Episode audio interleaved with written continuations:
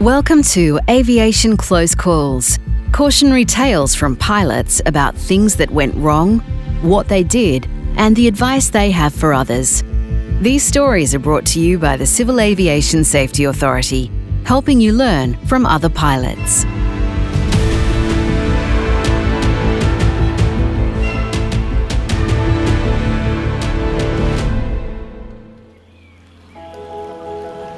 We were on our way back from Natfly, the annual fly-in for recreational aircraft held each year on the Easter long weekend at Narromine, New South Wales.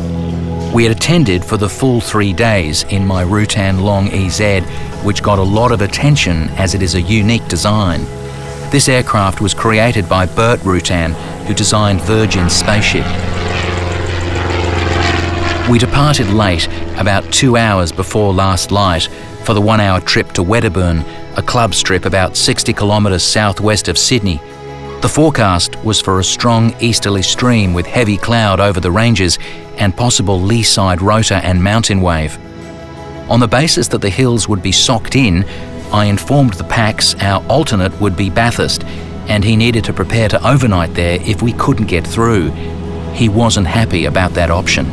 The weather's not looking good, the hills look really socked in. We'll need to divert Bathurst and overnight. I really need to get home. I've got a dinner tonight. Sorry, mate. Can't do anything about it. On departure, we entered a steady twenty knot headwind that increased as we made our way east. Passing Bathurst and with thirty knots on the nose, we climbed higher to get above the increasing rough ride from the turbulent air coming off the mountains ahead. While going through seven thousand five hundred feet and fifty-five miles from Sydney, we requested to climb into controlled airspace to stay above the rotor. The headwind was now forty knots and we could see lenticular clouds forming ahead over the ranges.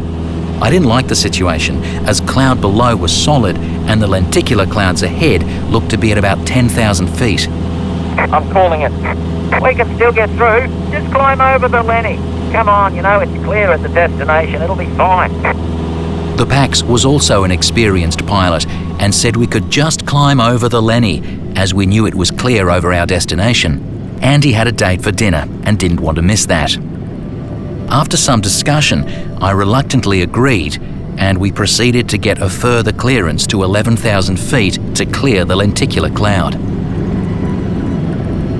At least the rotor had ceased and we were in smooth air with no feeling of movement apparent, all the hallmarks of mountain wave. At eleven thousand feet, we levelled off, well above the clouds, but still with forty knots on the nose. Over the top, we saw the lenticular cloud rise up like a wave, and within thirty seconds, it had washed over us, and we went I F R. I immediately went onto the instruments, but as a V F R pilot, I had quite a workload.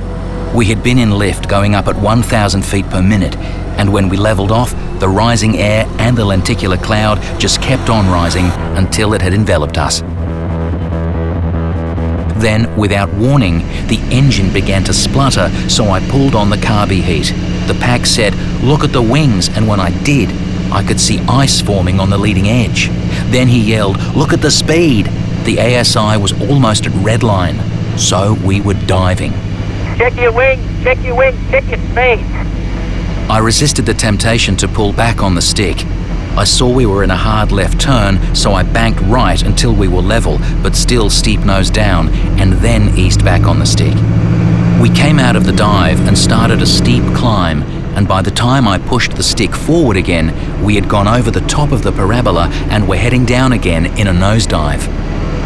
We did this a few times before I was able to figure it out and get back to level flight. It was touch and go as we transitioned from positive three G to negative G again and again. The feeling was like a roller coaster at Luna Park. The A T C controller asked why I was descending without a clearance, and when I told him we were I M C, he said, "Get your wings level." I confirmed that was what I intended, and he vectored me towards clear air to the southeast. By this time, the engine had stopped and the ice was getting thicker on the wings. The plane felt really heavy. After about five minutes, we were out of the cloud and thankfully also on the windward side of the mountain. In that short space of time, we had descended to three thousand feet after losing eight thousand feet of altitude. The mountain, only five miles behind us, rose up to three thousand five hundred eighty-five feet. After another two minutes and one thousand feet loss, we were able to restart the engine and continued on to Wedderburn for a normal arrival. What an experience. I was shocked how the cloud enveloped us so quickly.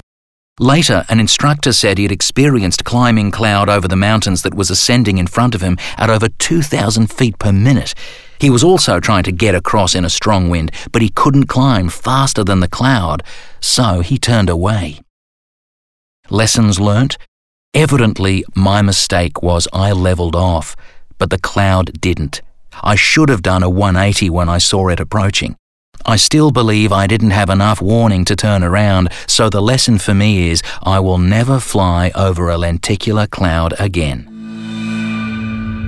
Thanks for listening to this episode of Aviation Close Calls, brought to you by the Civil Aviation Safety Authority. Why not share your story so that others can learn from it too? If we publish it in our Flight Safety Australia magazine, we'll give you five hundred dollars for an article you've written yourself, or two hundred fifty dollars for a story over the phone. Email fsa at casa dot gov dot a u.